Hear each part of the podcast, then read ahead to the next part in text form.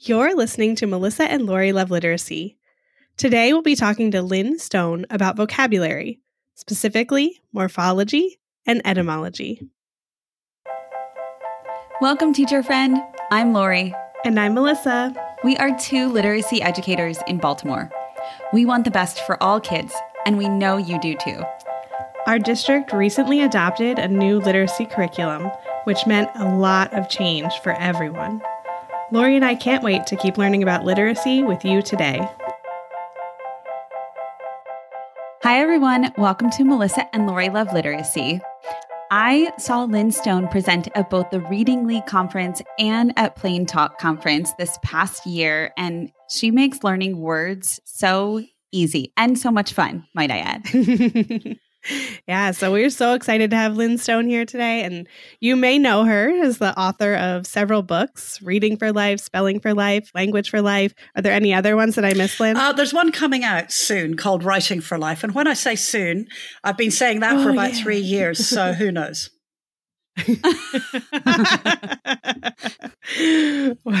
well, we're excited for it. We're ready for it when it is soon. And welcome, welcome to the podcast today. Thank you. Lyn. It's a great pleasure to be here. I'm really excited. Actually, I'm a big fan of your uh, of your podcast. So, huge honor. Thank you.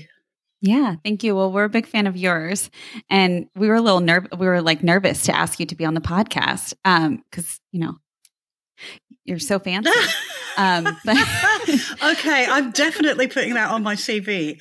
Lyn Stone, fancy. Yeah. yeah. God, I can't wait. So, so well fancy. done. That's great. no, it's hugely, a huge honor to be here and lovely to talk to you as well. Yeah. Well, thank you. I thought actually we could start with the way that you started the conference at the Reading League. And I'll refresh your memory. Please do. You simply shared what are words? You you you just shared with everyone what are words? And i thought that was brilliant. So i was hoping you could just kind of ground us in what are words and what we should think about them. Yeah well i i, I love that question actually. And and the reason i i sort of do talks like this and ask questions like what are words? Is because there are quite a few misconceptions out there. And, and my job is to try to clear up those misconceptions from the viewpoint of someone who's trained in the structure of language. So, you know, as a linguist, um, what, what you think about is words and you think about them at the, the subword level. So all the parts that make up words and you think of, of them in the, the, the, the sort of the cluster level as well, where you have phrases and sentences and so on. So words are my stock in trade.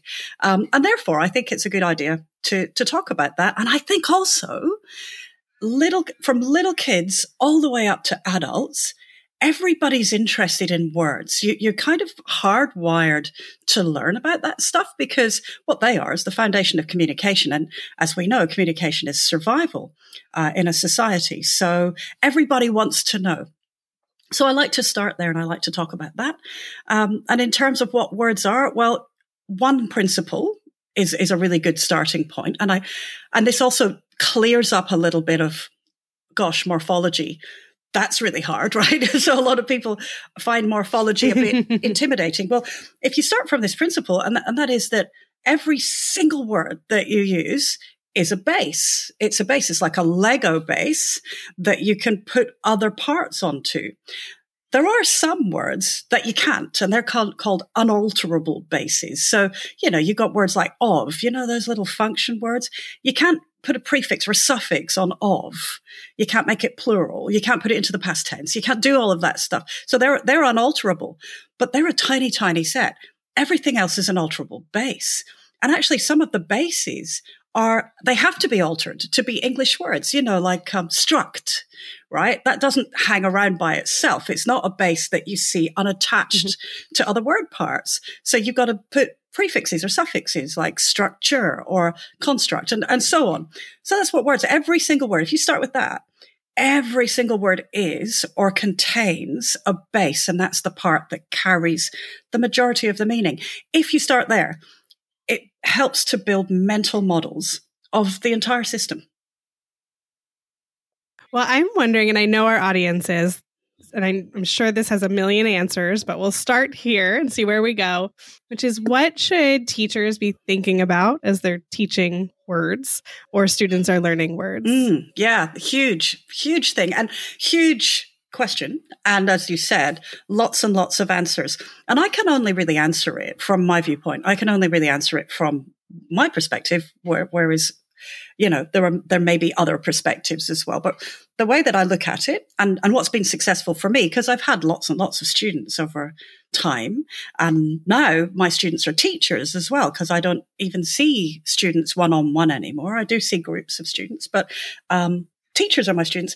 And so what should we be thinking about? Or what what should teachers want children to be thinking about? I think i love that question. Do you mind if Ooh, i like yeah. if i go from that yeah, perspective no, i love yeah it yeah. So um, what what do we want children to think about? Well we want them to have the concept first of all of what words are and how they can be built what their structure is and what their their smaller parts are. And i think phonics right? This word that gets bandied around a lot is basically a way of helping children think about the subword parts, the parts of words that are not the words themselves, but the components of words. And if that's taught to them in a systematic way rather than a kind of random way, oh, we'll take your name and then we're going to look at the parts of that, but a systematic way, like here, here's some really common ones that you can put together to make new words without me um, then that helps children to become wordsmiths. So teachers thinking about what do I want children to know? I want them to know those parts. I want them to be able to put those parts together. I want them to be able to take words apart as well. That's a really good, brilliant starting point. And from that, you can then build, well, guess what? There are other units. There are other parts of words that are bigger than just sounds and letters that carry meaning as well. And that's where we just easily, smoothly can transition into morphology. And when you do that, you're never disappointed. It's always a fun, really exciting, wonderful thing to do. Um, and, and you're constantly learning it. I'm still learning. I'm still learning um, about word parts, and it's it's it's really nice. I'm, I love it. Yeah. So okay, so we'll transition into morphology. I think that's a good place to go. But I will say the thing that struck me as I was preparing for this, I was reading Language for Life. And the thing that struck me is just the playfulness of the tone of the book and how fun it is to play with words. And I just want to say that before we jump into morphology because you brought it up. And I think it's really important that to say that kids and and I think as a teacher, you know, I always loved playing with words. I thought that was so much fun. So I'm wondering if we could kind of start with kind of grounding ourselves in like what what does it mean to what does morphology mean? Um, what does I think we should maybe go into etymology. I think that might be a good thing to reference as well. You're the expert, so I'll let you go ahead and then maybe what the, the research says about it all. okay, yeah. Again, a tiny little question there. Um, no, um, no. Look, I, I, like the way you've put all of that because they're inextricable, aren't they? They're, they're units of language that work together that you know we can sort of consciously separate but when we're communicating with one on one another they're all mixed together at the unconscious level which is awe inspiring in itself. And I'm actually reminded of an exercise that I do when I'm training teachers to show the difference between conscious and unconscious, right? And which, which is, which is really relevant for what we're talking about today. We, we talk about syllable emphasis in one of the things that I do. We talk about, um, in every word that's got more than one syllable, there's going to be a strong one that you hear louder or the vowel is more clear or so on. And I say to them, you know this. You actually, and most children by the time they're six totally know this from from just from language, from just being immersed in language. It's something that they know. And you know where the syllable emphasis is because when you talk, a typically developing four, five, six year old will have their syllable emphasis absolutely perfect, right? And any native speaker knows where to put the strong syllables in. And, but that you do all that at the unconscious level. When I start to ask teachers to be conscious of it, when I say, Hey, take this word dinosaur, right? Where's the strong syllable there? Because we don't go dinosaur like that, right? We, we, we go dinosaur. And so the strong bit is that first syllable. They really struggle with that. And I go, you know it unconsciously. But when you're conscious of it, when you actually have to start articulating what that is, it's really difficult. And so it is with morphology. with morphemes, we do understand the basic meanings of most of the morphemes when we have um, our lexicon built, when we, you know, we've built our vocabulary. But actually talking about that and deconstructing it is really, really hard. And, and so morphology and etymology, where the words come from, are intertwined to help to bring that into and up to the conscious level. So I think, in my view, etymology will inform why the morphemes are like they are. Even though we know the meaning of the morphemes and we can pronounce the morphemes and maybe even spell them, etymology helps us bring that to the conscious level. And that's why it's important to talk about both of those things. So I've answered two of the things that you were talking about there. I'm not sure if I answered all of them though, so you can reframe the question if you wish. yeah. Well, I I think I'd love to hear some of the research and uh, what it says about that. But I also think it might be helpful. I love examples. Do you have any examples that you could give to share how etymology informs the morphology? Yeah. Um, here's one I learned really recently because like i say it's a it's a lifelong journey and you're always discovering new stuff right? And here's a new thing that i wasn't conscious of. When i again I, I when i work with people i say give me the words that you find the hardest to spell or the hardest to teach or remember because i'm really interested in those. Why is it that we don't remember those words?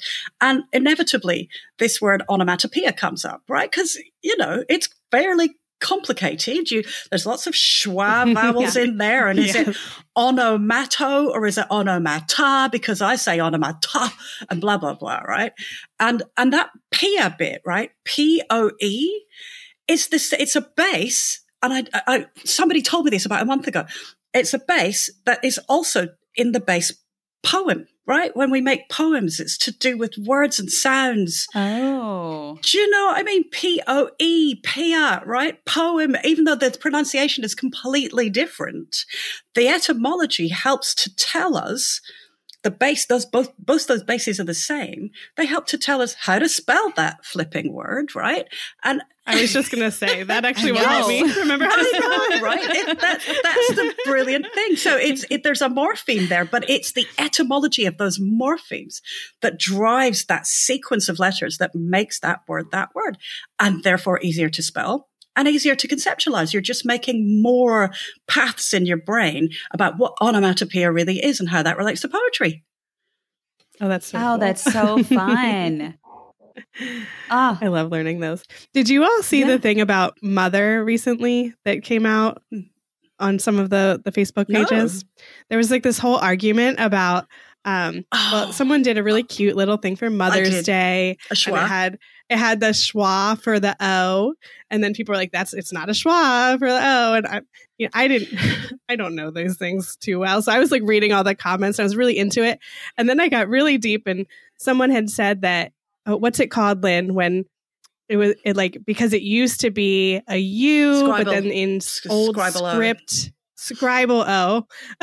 and then people like, it's not actually a scribble O because of the etymology and the word that it came from, from like I'm going to get it wrong, but somewhere like in a Germanic language way long ago, it was actually the root was still O. And it was just this whole argument. I just thought it was like fascinating to see like where did this come yeah. from? there can be a lot of just a simple word, simple word like mother. There can be a lot of myths out there. a lot of arguments. Absolutely, arguments and myths, and also sometimes we lose sight of the woods, you know, for the trees. you know what I mean? Yeah, I, I, don't, I don't sure. know a lot of kids that get past elementary school not being able to spell mother and not knowing what it means. So can right. you move on because we've got bigger fish to fry, right? right. than this word that everyone can spell and understand, right? It doesn't drive me crazy. I mean, I love the fact, right, that people like linguistics. They like the structure of language, and that makes me really happy. When they get upset, it's not good. But there is a thing that does drive me crazy on social media. And I, and thank you for giving me this platform to say it out loud. Oh, sure. Yeah. and are you ready? Are you on the edge of your seat? It's, it's this, right? It's yeah. when people go, how do you say the sounds in this word? And you're talking about, you know, maybe a hundred thousand people from all sorts of different backgrounds and different countries and different towns, even within their own countries. And somebody goes, how do you say it? How, or, or even worse, the worst question is, how do I map this word as if, how do I squish these phonemes into these graphemes or what, what are the correct, what's the right way to say this word? There is no right way. Come on. And, and, mm-hmm. you know, then there's these, all these arguments ensue, but oh, but if you say it properly, it's like this, or I say it like this, therefore everyone in the world needs to say it like this. And that, you know, that drives me crazy because right. what, what, what the original poster is trying to do is say, basically, how do I teach that so that children remember it? And that's got nothing to do right. with how people think the word should be said. It's got everything to do with the sequence of letters, and the sounds are secondary. They're secondary to it. So that drives me crazy, but I do try and talk about that a bit. Well, and I love that you brought up that, I mean, you know, we're, we're talking to you, and obviously we would say a lot of words differently um, in two different countries. But like you said, even within uh, within a state, within a, a you know, from city to city, you might say things differently. And and I think I I love that you say it, and like we need to respect all the ways. Yeah. what are the words. sounds in this word is not the right question. The right question is what is the letter sequence? Why is it like that? And how do I teach it so that people remember that? It's really helpful. Yeah, for sure. That's really helpful. I love that. I'm. Uh, that's going to be my new comment, Lyn. okay, good. if it helps one person, it's been worth going mad for. You're right. Lyn, Lyn, Stone says. Oh, no, don't yeah. quote me. No shame if any listeners have posted. no, not at all. I mean, I never do it to shame anyone. I just, I try to get people to ask better no, questions, you know? Better questions and because right. that leads to better answers and better outcomes and then that leads to better lives and so on. So it's like you know it's like that old thing for want of a nail a shoe was lost for want of a shoe a horse was lost. You know that sort of thing? For want of a better question an answer was lost and that can build to a whole you know academic career is lost right?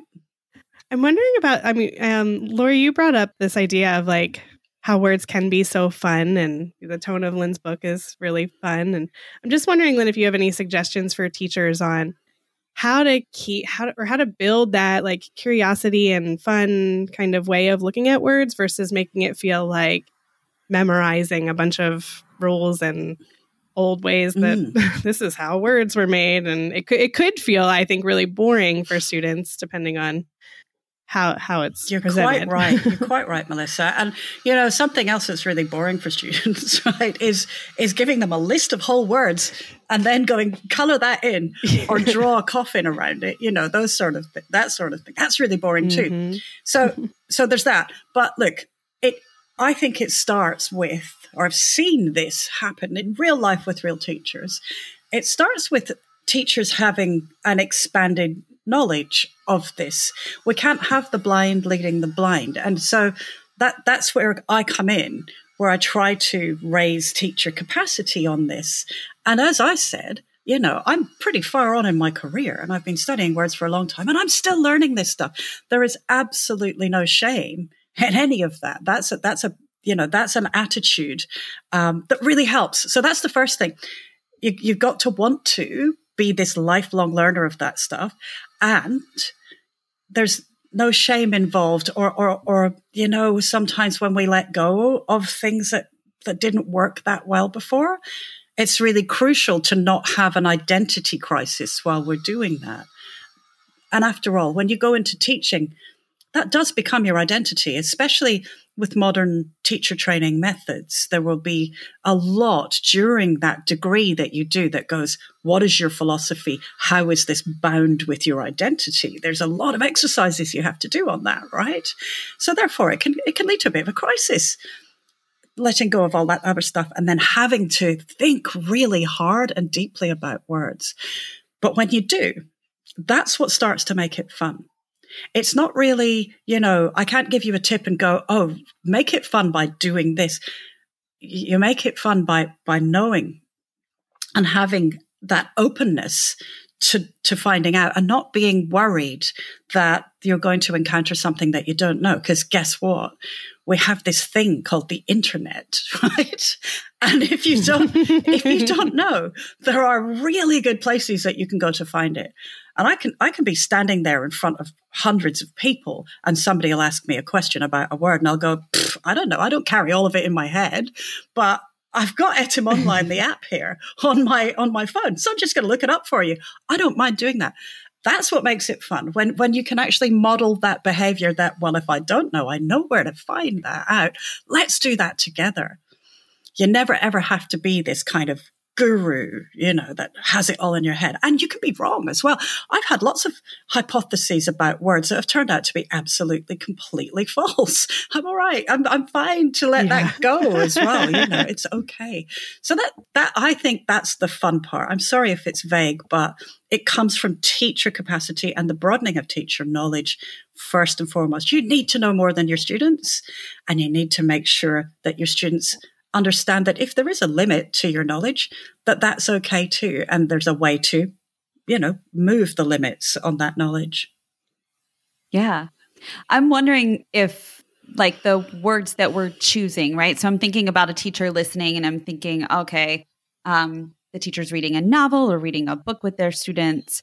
The words that we choose, it almost feels less important to I mean, I mean, uh, it's important in its own right, but it's less important to obsess over that part than like, okay, now we're going to play with these words and kind of like allow your students to get in there and get messy with the words, but you have to be familiar and you know and have some sort of preset knowledge about some basic morphology quote stuff. Yeah.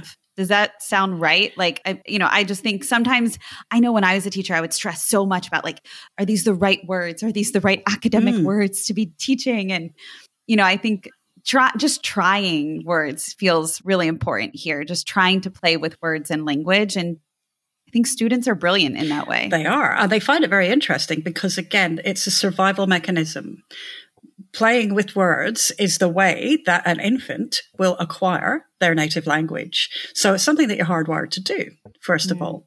You know, so so you build on that instinct and therefore you can make it really, really joyful. But I, I like I like Lori what you were saying about obsessing over is this the right word? Time and time again, I'll be asked, well, do you have a list of those words? Like, can I have a list? Uh, the, the, you know, this thing that you've, this resource you have, is there a list in there? And all my career, I've resisted making lists because the best word list is a book. That's the best word list that you can get, right? It's a book that either builds knowledge or craft, craft, what's the word? I want to say craftfully. Is that even a word or did I just make that up? See, it doesn't matter, right? you made it up, I think, but it doesn't matter. I'm going to substitute artfully. It. artfully. We know, we know what you uh, mean. Artfully, deftly, right? so the way that you the, the, way that you teach the words within that book, you know, and and the, the joy that you have with that, and the way that you build knowledge and build stories that, that children listen to. That's the important thing. If you take it, that, that's the, that's the art bit, right? Let's take it to the science bit. Okay. I'm going to give you some numbers. If you have a fully formed lexicon, and that's, you know, a vocabulary that is a typically developing adult vocabulary or developed adult vocabulary, you're in between about 30,000 to 70,000 word and word parts. You kind of know instantly and automatically without having to look them up you know what those words are. Um, you can, if if you have a sight word vocabulary, you can also read those words. And if you have an orthographic lexicon, you can spell those words as well, which is quite a lot. And they're all separate forms of language, right? But anyway, 30 to 70,000 is the pantry, is the, the, the ingredients of language that you're working with. 30 to 70,000 units, which is insanely good, right? That's just awe inspiring. Now, you did not acquire those 30 to 70,000 units from your teacher having a list. Right? There was no, there is no. that would be a lot of That's lists. a huge list. Imagine that at 10 a week. Okay, can you see? That's not how we acquire our vocabulary. What we do. It's still not enough, 10 a week. I know. You'd be there until you were, you know, the oldest person in the world plus some, right? So that's not how it happens. It doesn't happen like that. That's not how we acquire language. It's not how we build our lexicon. We can facilitate the building of our lexicon, though, and teachers can facilitate that by coming up with really good examples of words and word families, right? And discovering them. So back to that list thing. If you want to know what the word, what the right words should be, I'd like to get you to ask a better question. There's a better question here, right? And the better question is, what is the family that this these words belong to. How are they related to one another? Because instead of studying one word you've got four or five six words that have got that pattern or have got that morpheme or have got that etymology. And now we're really talking about building a mental model of how the writing system works right? So the best word list is a book and the your choice of words uh, it's only ever going to be exemplars of the 30 to 70,000 words that you build through speaking and listening, through reading and through writing. Lyn, can you yeah. give an example of that family that you were just I, I, know I'm asking you to like yeah. pull it out, out no, of your fine. head, but luckily, luckily there's lots in. just so people know what luckily there's mean. lots in my head when it comes to this stuff. So, you know, so that's good. One of my favorite ones, and I did this quite recently with a student, um, is the word candle right? That's a great word, candle, you know, blow out the candle and so on. Turns out that canned bit, light or fire, right, comes in incandescent as well. So that's light that you get from heat. So canned, incandescent. I love that. That's a great family that's that's mm-hmm. one I that's one I love. There's probably other words in the candle family, but off the top of my head, I don't know now, so I'd have to look that up. But but yeah, so you can study candle and you can go, oh well, let me see. That's two syllables, and the first syllable is CVC, and the second syllable is consonant plus LE. There's the syllable types. Hooray! Let's move on, right? Or you can go, see that base canned. That's in this word incandescent. What a cool word that is. You know, I know which one I would choose. right? So that's what I mean by families. And that information is freely available. It's not like you have to carry it in your head. You can figure all of that out, you know? So I'd encourage stu- teachers to do that. And it's a big ask, I know.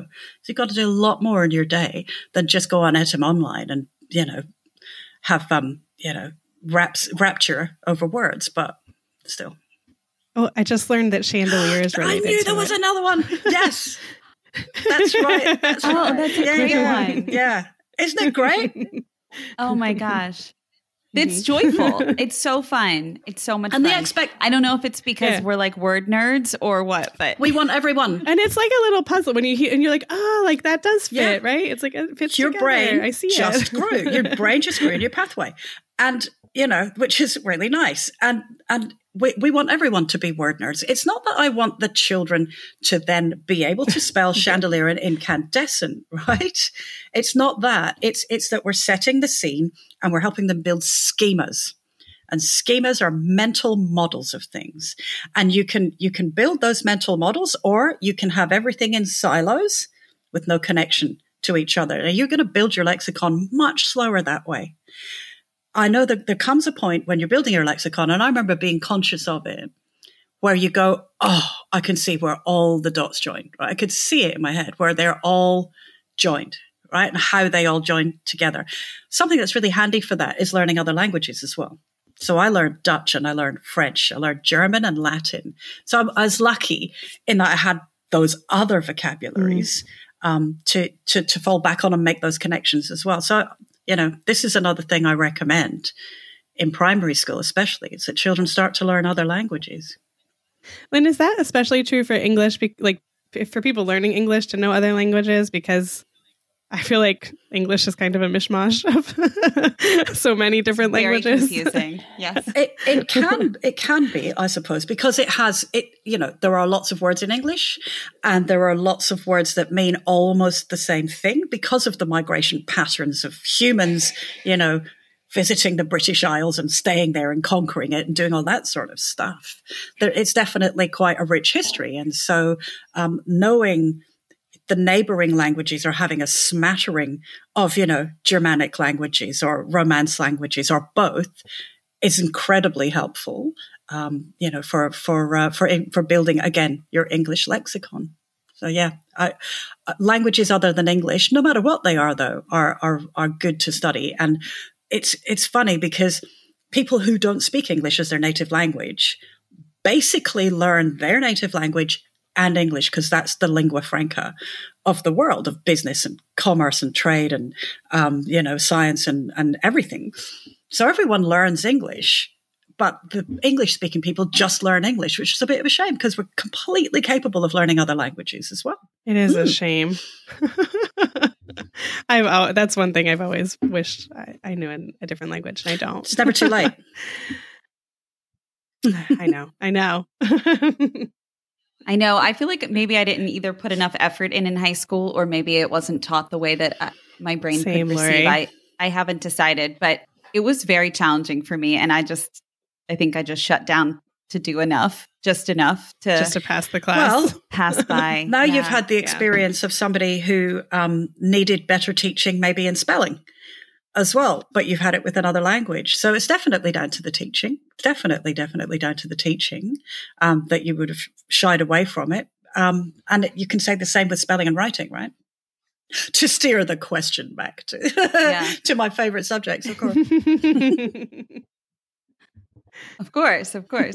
Um, and I like I feel like it's kind of a good good time to say that there are tons of resources. Like I know teachers out there might be wondering like what resources do I have for morphology, for etymology? And in Language for Life, there's, I mean, it's great. It, it walks you through everything. But at the back, if you really want a list, you kind of did do did a list. You, you, did a you did a list of of morphemes. Yeah, Latin and Greek ones.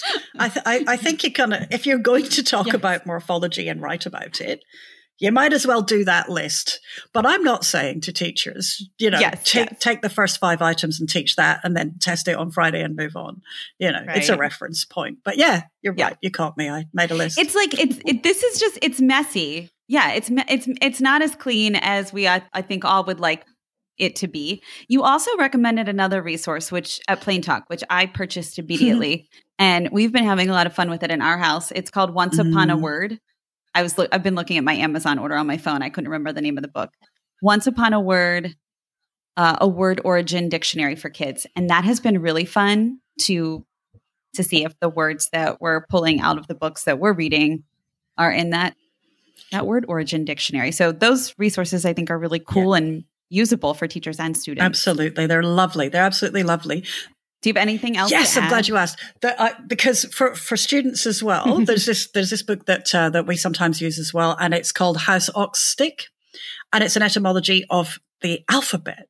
So it takes every letter of the alphabet and it goes, this is what it used to look like, or this is why we've brought it in to our present alphabet, and with beautiful illustrations mm. and, and really, really at that kid level, um, but hugely enlightening for teachers as well. So it's got that dual purpose of, of giving, of expanding our knowledge and giving us a, a vehicle to expand the knowledge of children as well.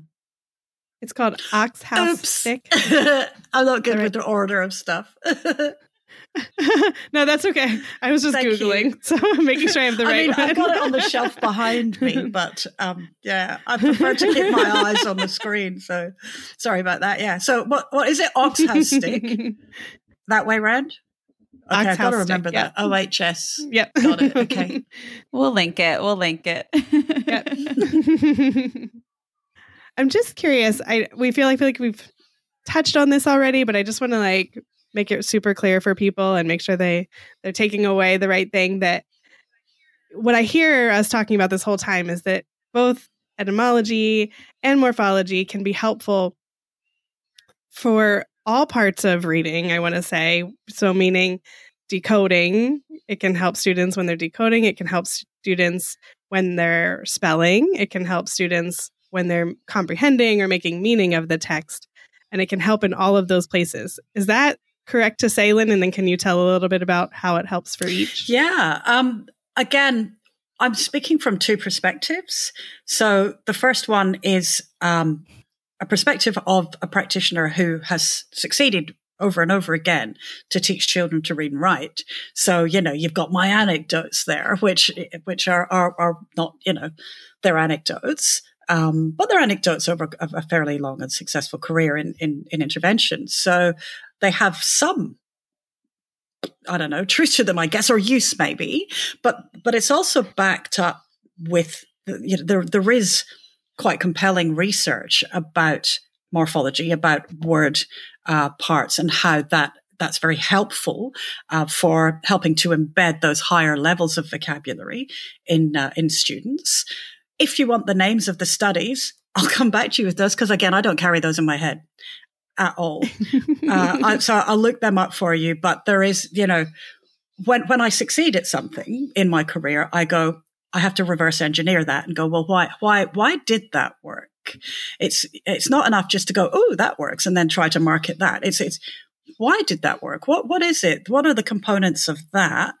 And so I will look for um, reasons why that worked, and then that also helps me to tweak what I'm already doing.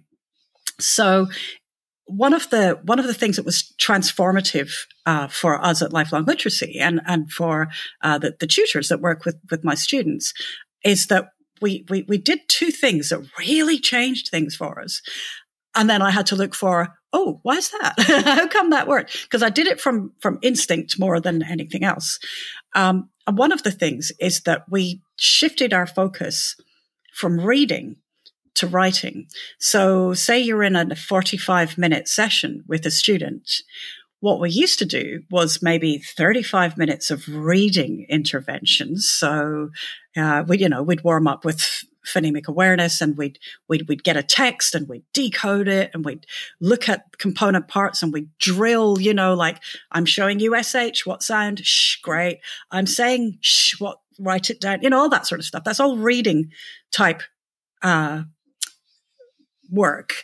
Um, let's do this for fluency. Read that again with your with your voice better. And what did that mean? And so on. Right. So we, so we did that.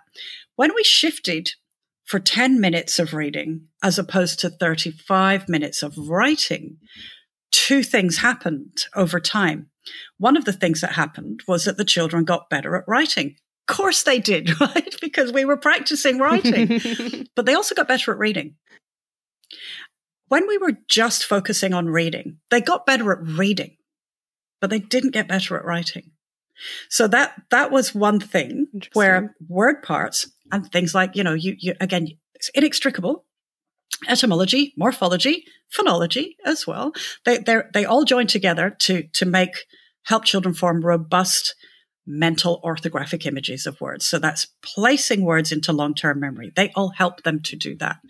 When we got them to write the words rather than just read or recognize the words, that strengthened it even further for them. And I'm talking about children who have developmental disorders of literacy, dyslexia, dysgraphia, and other uh, problems with memory or working uh, working memory and processing speed and so on. So I'm talking about a population that usually gets absolutely missed out in general education, and they became better at reading and writing. So so that transformed what we did and, and their path. So I hope that's answering your question, Melissa. But then there was another part as well. And the other part that transformed thing for, things for us was when we stopped giving them words and sentences and paragraphs on decontextualized things, you know. So if we're studying the word, let's say we're studying the grapheme CK, and I want them to be able to use that grapheme and, and to know that it doesn't ha- occur at the beginning of English words. And, you know, it's usually after a single vowel and so on, right? Um, I could in, in the old days, right, I would just take any random word and I'd go, hey, this word, thick, right? It's, it, this is an example of that, right? right? uh, except, and this word think, the k in think is just a K on its own because you can't use CK after a consonant, right? Except for Max Planck. But that's a whole different thing, right? okay, we won't go down that path just yet, right? So, right. so, um, well, it would be random. Whereas when I started looking at the work of Natalie Wexler, Judith Hochman, I realized that we needed to build knowledge. And, and that, that realization also came from a, a, trend, a worrying trend that I saw in the students that we, we were working with over the last 20 years. And what I was seeing with them was a knowledge gap as well. I saw that these children didn't know the days of the week, the months of the year. They didn't know, they couldn't recite those. And that's very basic stuff. What else didn't they know? It turns out quite a lot because during their primary education, they were doing decontextualized stuff that never built into anything either. So there was this knowledge gap. So they were being mm-hmm. taught things like, let's do inferencing this year, right? So for a whole year, they would do blah, blah inferencing on yeah. stuff that wasn't related, the, the, the, topics that weren't related to one another, and their knowledge was suffering. So when we started to, instead of um, just take random words and random sentences. When we started to build knowledge with that and stick to one subject. So now that CK grapheme, well, we're studying birds. A baby bird is a chick, right? So chick is going to be more relevant and part of that mental model than, you know, the word thick or the word stick unless you're saying you build a nest with sticks and so on. Do you know what I'm saying? So when when we when we came away from mm-hmm. random and went into knowledge building, that transformed the uh, the progress of the response to intervention as well. And therefore, if you've got a better response to intervention, you you kind of know that at tier one, if you're doing something like that, you're going to then prevent rather than have to intervene. You're building fences at the top of the cliff rather than being an ambulance at the bottom, which you know isn't ideal.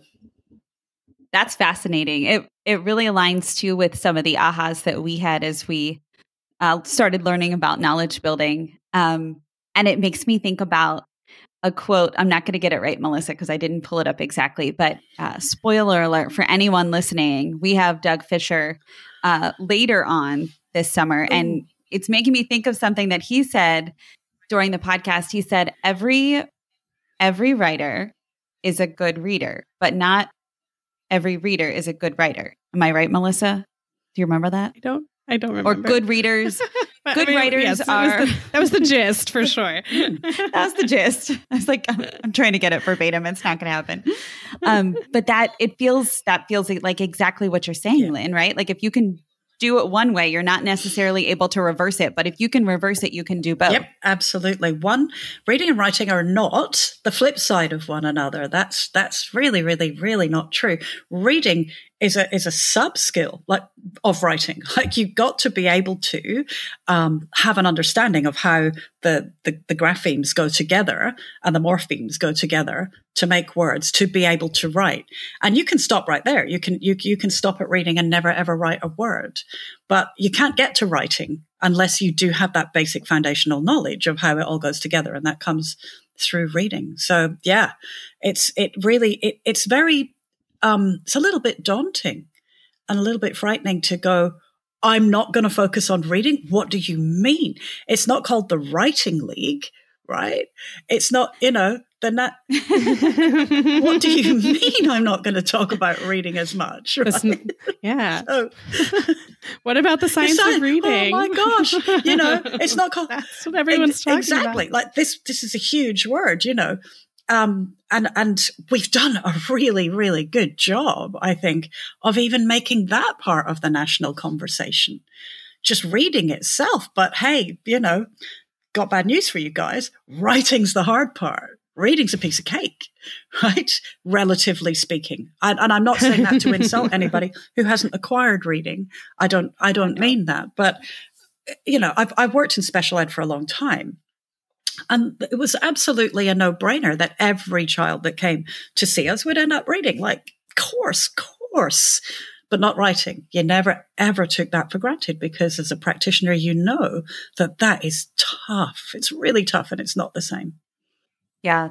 It is so tough. That that is such a difficult skill to to write well and to be able to have the knowledge of the topic to do it. I feel like when when we can support students in any area like that that's helpful to get them to i mean they're we're removing that knowledge piece. They can if we're giving them that right then they have more time more space in their brain freed up for all the other tasks that are difficult with writing. Yeah. so they don't have to think about well what am i writing about?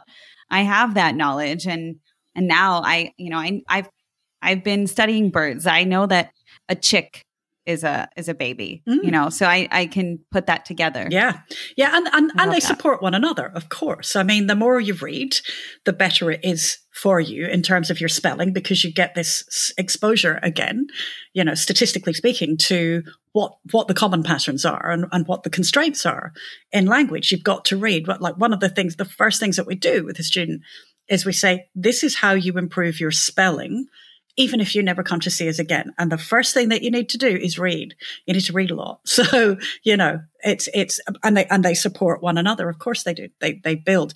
But with reading and writing, there are finite and constrained skills that we want children to become automatic at as quickly as possible.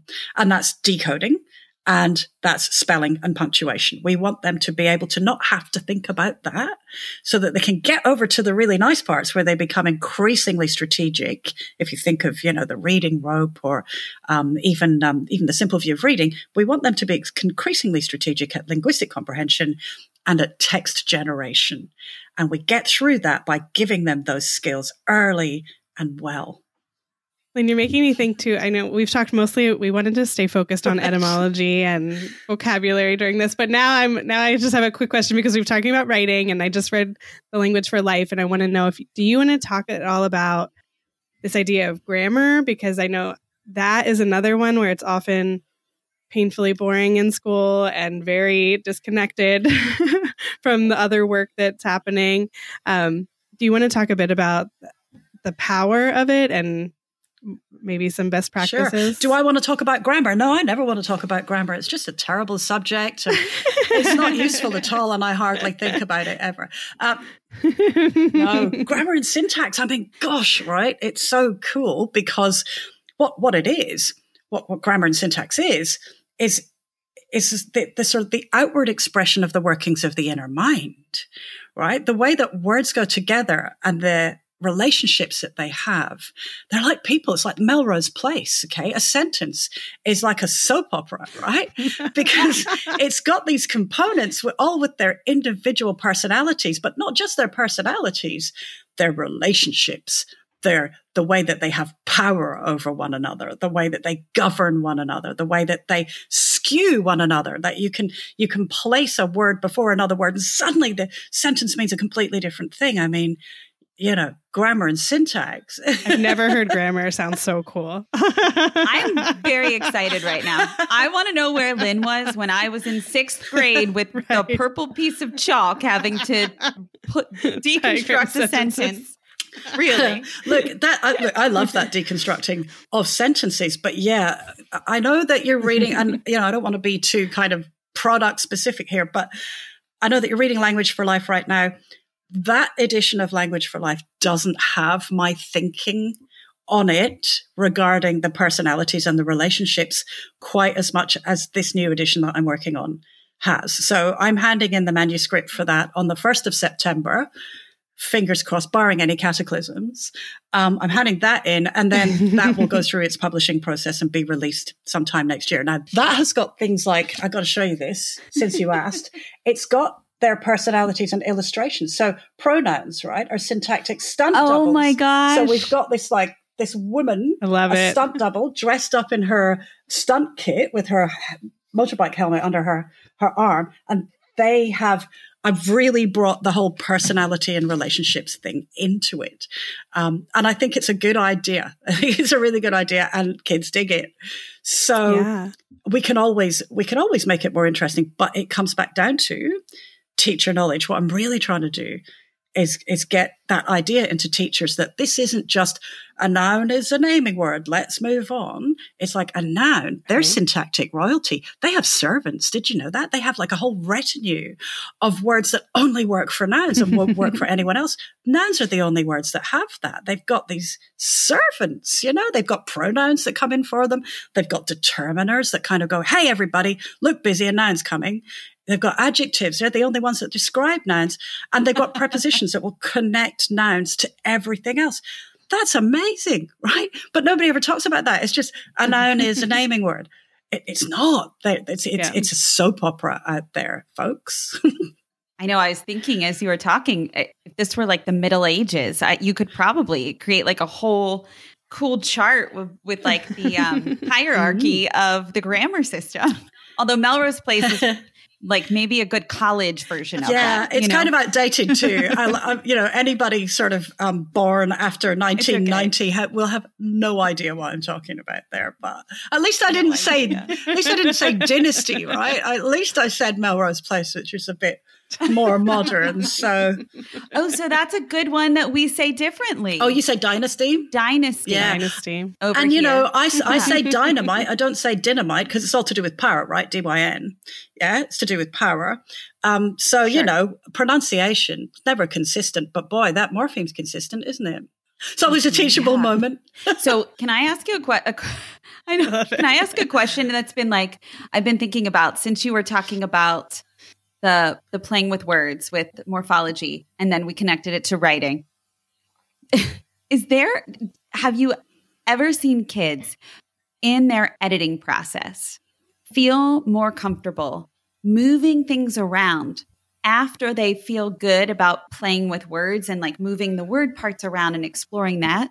Do you ever see that transfer into writing? Because I always felt like when I was a teacher, the hardest part was to get kids to edit and to move parts around and to get excited about, oh, you know, changing this part or that part or switching it from start to, the end of the sentence to the beginning and wouldn't that sound more exciting? Because they were like, no, I did it. I'm done. I just, I just want to hand it in. And I already wrote it down. You know, I, we weren't doing things always on the computer. So Yeah. you know, I'm I, again, I'm aging myself right now. But Well, there's two ways. That, again, there's there's two sort of answers that I have for that. Um, the first one is that let's face the reality of writing. There's a reality in writing, and that reality is this: editing is horrible. It's a nightmare. It's unpleasant, and you know nobody likes it. Like I, I, I could I could call myself a writer now. I think I it'd be okay for me to actually use that title. I guess right. I call I, I, so I might call myself a writer, but boy, I don't want to go back and look at what I've written. Ah, I would rather do anything else in the world. It's Ugh, like yeah. it's how I developed my incredibly gifted procrastination skills, right? Just from having to edit stuff. I, I'm, you know, so good at procrastinating because editing exists. Do you know what I mean? So, so let's face that reality first of all. Okay. That's a real thing and it happens in everybody's brains, right? How do we remedy that? That's the second part of the question. And, and the remedy for that is to actually make sure, again, it's about proportions, it's about numbers, it's about percentages, and to make sure that when you are actually doing a writing focus and when you're in a writing block, for instance, in your literacy block, that you reduce the drafting time and you increase the editing time. And the way that you do that is using work like Hochman and Wexler again. They really put into a very, very structured way of how to recognize what fragments are and know how you can manipulate fragments of sentences to make really good sentences in a way that doesn't actually kill you with boredom right? So that that's that's my review of the writing revolution basically. It's the remedy for editing boredom right? So so yeah hopefully that that gives you some uh, insight into how maybe to help. It's about proportion and it's about intentionally working with that uh, manipulation of sentence parts. And that comes from fragments, it comes from appositives, it comes from uh, conjunctions, and so on. So, yeah, Hochman and Wexler, there, there isn't a better resource for that, I don't think. yeah, and I have the book right here. So if you're watching, you're watching. Here's the book. Um, if you're not, if you're if you're listening, um, we had them on the podcast, so we'll make sure to link that episode too, so you can learn more about the writing Mm. revolution. Um, I'm wondering though, Lyn, if we might want to kind of bring this bring this home with some practical ways teachers can apply what we talked about today. Do you have any recommendations for teachers? I don't know. Three sounds like a nice round number, but I will leave it up to you. Firstly, don't reinvent the wheel. If you are going to build knowledge and get students to write about it, there will be a text out there that, that you can use. You don't have to rewrite and invent new text and, and have that as part of your planning. So there are lots of resources for that core knowledge and um, even, dare I say, chat GPT. You can actually go to that um, that bot now and say, write me a short paragraph for grade three on ravens.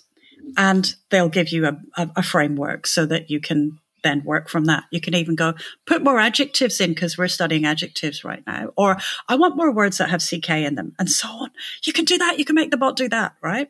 So that's the first thing. Use, yeah, use what's around you rather than thinking that you have to come up with all of this stuff yourself. Because that's, that's just, that's a nightmare for teachers, you know? It's a lot of work. Um, in terms of, again, writing when it comes to grammar and syntax, make sure you as a teacher are really comfortable with what part of what the what the parts of speech are and how they relate to one another. And there's plenty of training out there. There is plenty of um, there are plenty of resources about that. Your dictionary is a really really good resource.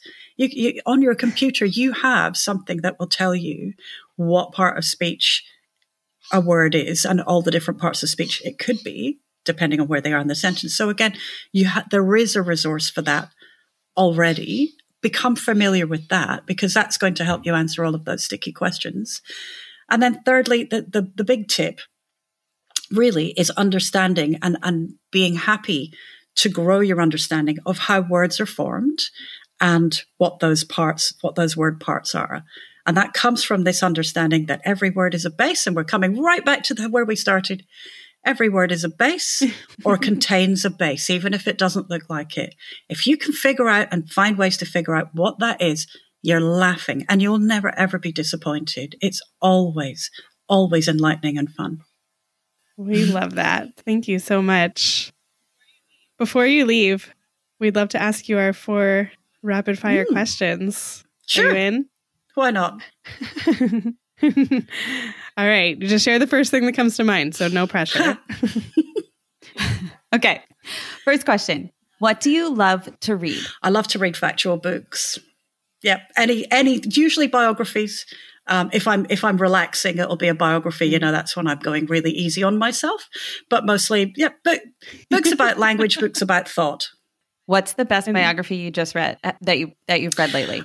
Oh, well, I answered, I half answered that question. So I've got to come to the first thing um, that came to my mind. The best biography I ever read was Parky, um, which is Michael Parkinson, uh, who's an, an, interviewer from the United Kingdom, but basically was just, is just, he doesn't interview anymore, but he has, he just has questions and insights and the personality that, that you just love. So that was my favorite biography ever. I think the last biography I read was, I think might have been Bob Mortimer.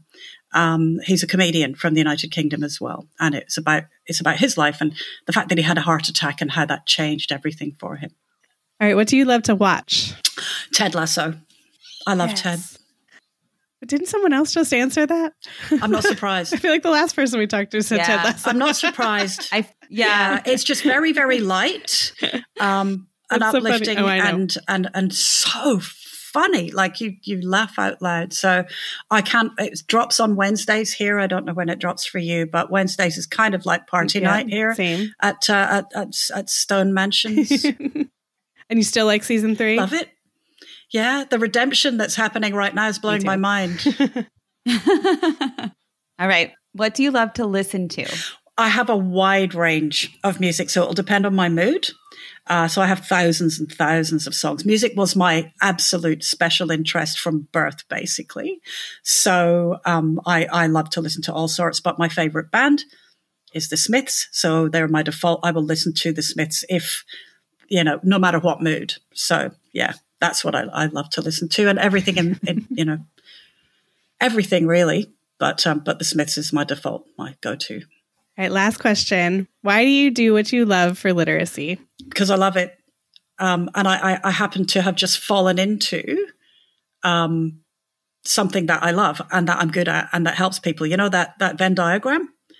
Oh, and that I can make a living out of. Sorry, there's a Venn diagram that goes, you know, if you can make a living and you like it and it helps others, you're kind of you're kind of laughing. Well, it just so happens that that literacy is literacy is that for me. So that's nice. I was very lucky. Yeah, us too. We're so glad that you're here. Thank you. Thank you. Well, I'm glad you're here. Yeah. Thank you. Thank you so much for everything today and and everything you do outside of this interview. An enormous pleasure. Thank you. Again, I'm honored. really honored um, to, to sit amongst your guests and uh, look forward to hearing lots more of your podcasts. Thanks for listening, literacy lovers. To stay connected with us, sign up for our email list at literacypodcast.com. And to keep learning together, join the Melissa and Lori Love Literacy podcast Facebook group, and be sure to follow us on Instagram and Twitter. If this episode resonated with you, take a moment to share with a teacher friend or leave us a five star rating and review on Apple Podcasts. Just a quick reminder that the views and opinions expressed by the hosts and guests of the Melissa and Lori Love Literacy podcast are not necessarily the opinions of Great Minds PBC or its employees. We appreciate you so much, and we're so glad you're here to learn with us.